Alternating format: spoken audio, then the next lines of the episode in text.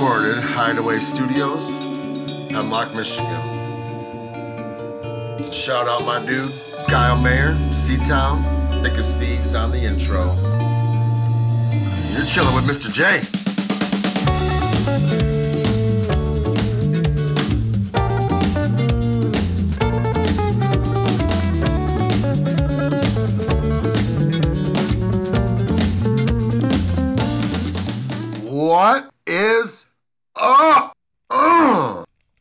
this is Chillin' with Mr. J. I'm Mr. J. Come on in, throw a log on the fire, and take a seat. Let's get cozy, and we'll finish up this uh, story of idiot to experienced with part number two. Enjoy. So here we are, still talking about my sorry ass life as a food service worker. Say it like that because even when I think I start doing okay, I'm not. So I use some sort of chip on my shoulder to motivate me. Can't really explain it, but it keeps me grinding and going forward. So whatever. So now back in Michigan, happy to be home, but once again homeless and jobless. I know, right? Curring situation. But now, armed with the confidence to figure it out and hustle, I started dropping resumes and talking to managers. I had some options. Restaurants are always changing staff around Saginaw, Bay City, Midland area, whatever. It just seems like it's always been that way as long as I've been around. I decided on a small, well known family place, mostly because it was a brand new building um, and the family seemed super friendly. I had lots of fun and I met great people while working here. I actually had two stints, maybe three. I think just two, maybe three or two long ones. I don't know, but a couple times anyway. But never being able to climb and grow or even sometimes get credit was ultimately the reason for me leaving the restaurant. Maybe a little more on that later. In between starting there and finally leaving there, I worked for a major national restaurant chain in GR um, and Saginaw, which was super helpful because I learned how to be crazy busy and get through it. I mean, in GR, we did some 11 hour days of $18,000 in food. Fucking crazy, man. Um, you get like a break to scarf down a lunch and right back to it nonstop. I did saute, pasta, bam, bam, bam, bam, bam. I also got back into the bar life on accident a little and believe in people that take advantage of others' enthusiasm, I guess. I mean, that's just being nice. We'll just say lying motherfuckers. Once again, that's probably a whole another episode. Can't hate too much because it was where I met my wife and it was the most fun period socially for me. Um, and I skeeted out a child, so the best thing of my life ever. But regardless, fuck them anyways, and sorry, back to topic once again. So now, off of another bad choice of me believing a piece of shit, I find myself with a child, basically a wife, and once again jobless. I know, right? I say that a lot. Fucking same story.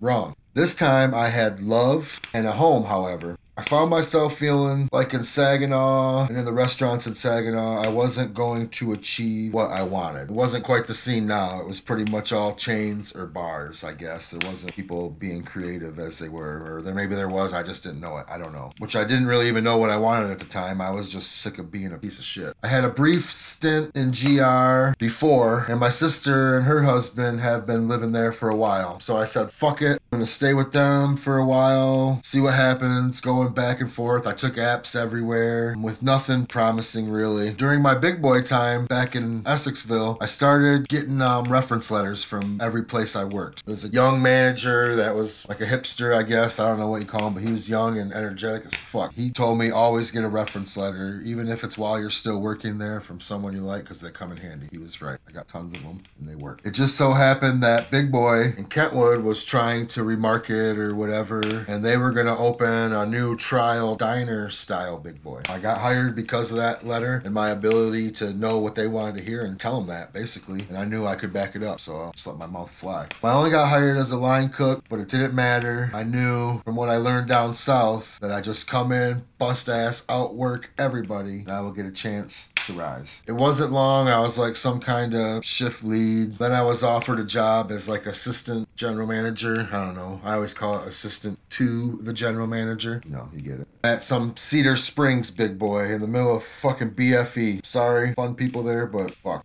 Better pay, but a long drive and like stupid costume to wear every day. I hated it. I hated being in the office. I always got talked to about helping cook in the kitchen too much. Sorry, that's just what I want to do cook. You know, everybody knew it. I knew the extreme corporate life management was not meant for me yet. So I began to look yet again for another actual kitchen job that maybe could lead to something good, you know, a good steady job I love. It seemed impossible at the time. Um, while at Big Boy, it was my first time seeing inventory up real close and food cost and all that payroll type shit, but it just was not satisfying me creatively, I guess. I don't know. I mean, looking back, I was just running away from being scared shitless about being a father, basically, I think. That's the whole reason for going down to Grand Rapids, you know? Um, it was really dumb to think it was a good idea to now bring my first time mother with an eight month old child away from all her family and people. I don't know, man. I'm a nice guy, but I'm really just a selfish fucking prick sometimes. I don't know. I only think about myself a lot more times than I don't, especially before my daughter. I don't really anymore, but before it was just about me. Sorry again, honey. Again, find myself working for a locally owned Italian restaurant. They were about to sprout a few more locations, so I was hoping maybe that would be the key to success. Get in and get to be running one of those spots, maybe, you know, pipe dreams. Um, I loved working there because the place made everything from scratch, and it was the first place I worked where absolutely nothing was out of a bag. I loved it. I loved the people I work with. I loved being a crucial part of a super busy kitchen and a respected place, and also learned that sometimes you can't be the best. I tried and tried, and sometimes you just are part of a team, and that's good. That's part of what I learned. It was a great learning tool. Some amazing chefs that I worked with there and learned from that actually went to be chefs, and it was crazy. We were in the same spot. They were younger, but I was, we were like at the same part of learning, but they went through school and I went through a little of life. And they were teaching me like the science, I guess, stuff, and I was teaching them the life stuff because I was 10 years older, you know. Very helpful in creating a vision on how I want to operate and what type of place I want to either own or work for. Um, but being away from family was just too taxing on the mother of my child and my relationship with her. So, as you probably guessed, back to the nasty it was. It's a hard pill to swallow, but just another lesson learned through living that, hey, um, I just like it here. What can I say, man? Sometimes you just meant to be home, you know? Let's take uh, this time for a quick word from one of our sponsors. Thinking about having a party? Not really sure what you want to feed them? But you're for damn sure you don't want to cook for them. Well, Mr. J's is here to help affordable, delicious catering any day, any week, any year. He'll cook you anything under any budget, and that's a guarantee. Call today 989 493 0440. Or as always, email any questions to Mr.jcatering365 at gmail.com. Mr. J's Catering is here for all your party needs. We got you, dog.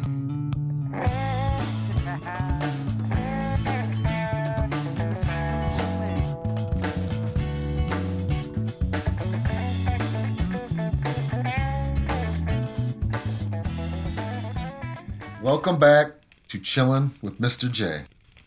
So now back in the Tri Cities areas for good this time. But it was time to get serious on what I can do to get to my goal of supporting my family by working for myself, serving food. Finished up my second stint at the previously stated family restaurant in Saginaw when coming back, and not on the best terms. I was not in the best place in my life, and it was a case of me feeling trapped there and here, and I think they were just sick of me. I think it was basically just time to end the situation and relationship in general. That was a good one that just turned into an ugly one. It is what it is. It's bridges burned or bridges crossed, however you look at it, but whatever. It worked out good because I happened to have to start looking for jobs and stumbled across uh, hiring in Hemlock, where I lived, where I live now, and bought a house, and it's my spot, I guess. And it was a cafeteria and a production plant. Go figure, man. Just another place to cook and learn. You know, I got hired by a pastry chef, and there was other chefs or aspiring chefs there, so it was a creative place for a tiny corporate ran atmosphere. Anyway, they were changing companies, and people were leaving, so I started as like a utility guy, I guess. Just help here, help there, help there, I'll do it, whatever, do it, whatever. Just so happened that people were changing over and people quit and whatever, and I became known for being able to make omelets, and then soon for bringing my fabulous stuffed hash browns to everybody's life at this production facility. It was a great paying job, super easy, super close to home, and I got to serve cool people I like talking to. Fuck, the hours were even unheard of for the industry. Out by 2 p.m. every day and no weekends. I mean, sign me up. Fuck, right? After working years in my life of weekends and nights and trying to just be on days to be able to spend time with my family, you know, that's all I ever wanted, I guess. Wrong.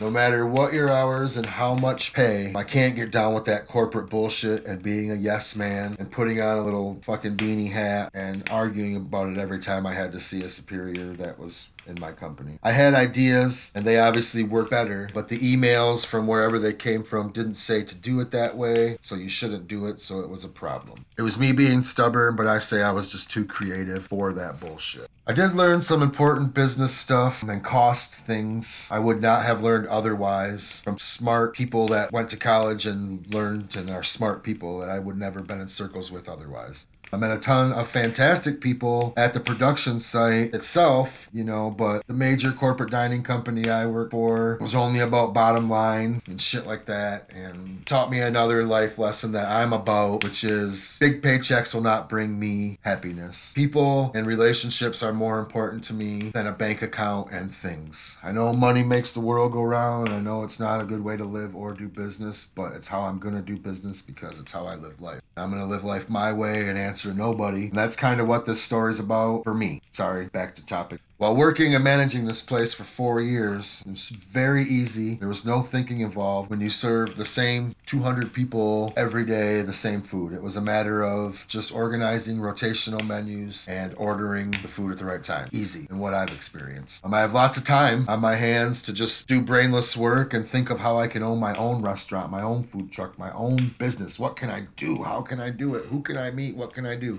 Um, it felt like only pipe dreams because I'm from basically financial emptiness, I guess. I don't know, man. I don't know what the word is for it. I dug a hole of debt and worked hard to get out of it. And the only thing I had was knowledge and hustle. And I know for owning restaurants, it's extremely expensive to run. And I would definitely have to have financial help somewhere. And I definitely knew I was not going to get it. I just don't feel comfortable asking people for money. I don't feel comfortable trusting the people with the money, with my ideas, and them just not getting me with no money out of the way. Whatever. Sorry, another episode. I've been fucked a couple times, so whatever. I thought maybe a food truck would be a more affordable route. Again, someone with absolutely no money and not bad credit or no credit, you can't really get shit. That was it. And having to work to pay the bills, I couldn't work to get anything else, you know? I was just getting to the point where I was maybe a week or a month ahead of the bills, you know what I mean? And it was a good feeling, but it wasn't stress free. It was the first time I just ever felt that. So where's catering come into play, you might ask? And it was a total fucking accident, honestly. I was approached one year about doing a couple of grad parties. I turned them down because I don't have the type of equipment and shit to pull it off. But it's stuck in my mind and thinking, and how can I do it the easiest, whatever, quickest, least expensive. Sure as shit. Next year I was asked again to do one, and this time I was like, fuck it, let's go. I'll do it. So I got some chafers, I got some utensils, looked into it, and uh, just basically did it out of undisclosed kitchen. It was a legal kitchen but I'm not to say where. I'm sure whatever, doesn't matter. Underground shit what people were charging when I looked into it and what they were getting to do these parties and just basically dropping it off is all too. I was like, fuck, damn, man. I felt bad charging that much. I know what it costs to do it and I know what it costs to get the shit and I know how easy it is. So I just charged what I felt I needed to make off it and what I felt was what was fair for me to make, you know, starting up and whatever. And it went great. They loved it. A, it was delicious. And B, it was unbeatable price. So uh, upon this accident, I come across the motto for Mr. J's simple, delicious delicious, affordable menu. You know what I mean? It didn't take long for a few more the next year and some other small jobs to go along with it. It made me think, how can I do what I love doing the most, cooking, especially breakfast? Um, how can I get it on the road? And it was easy. What I was doing was the same concept that was there at the cafeteria and the production site, but just making it mobile and me moving it on the road instead of onto the counter. You know, um, I can make 92 omelets in about 60 to 70 minutes. That's at least the last time I tried to do that many. I bet you I could maybe get a little more now. Not to brag, but it's just what I do. So let's go. Let's go, you know. Baby showers, bridal showers, brunch bars. We're hot, man. People started asking why not full time. And it was still, again, money. Money was the only thing holding me back because it's not cheap to start any business. And I'm not to just start a business in debt. That was what I've seen happen time and time again. And I didn't want to do it. So I planned to just plug away at my full time job and cater side time until I saved enough.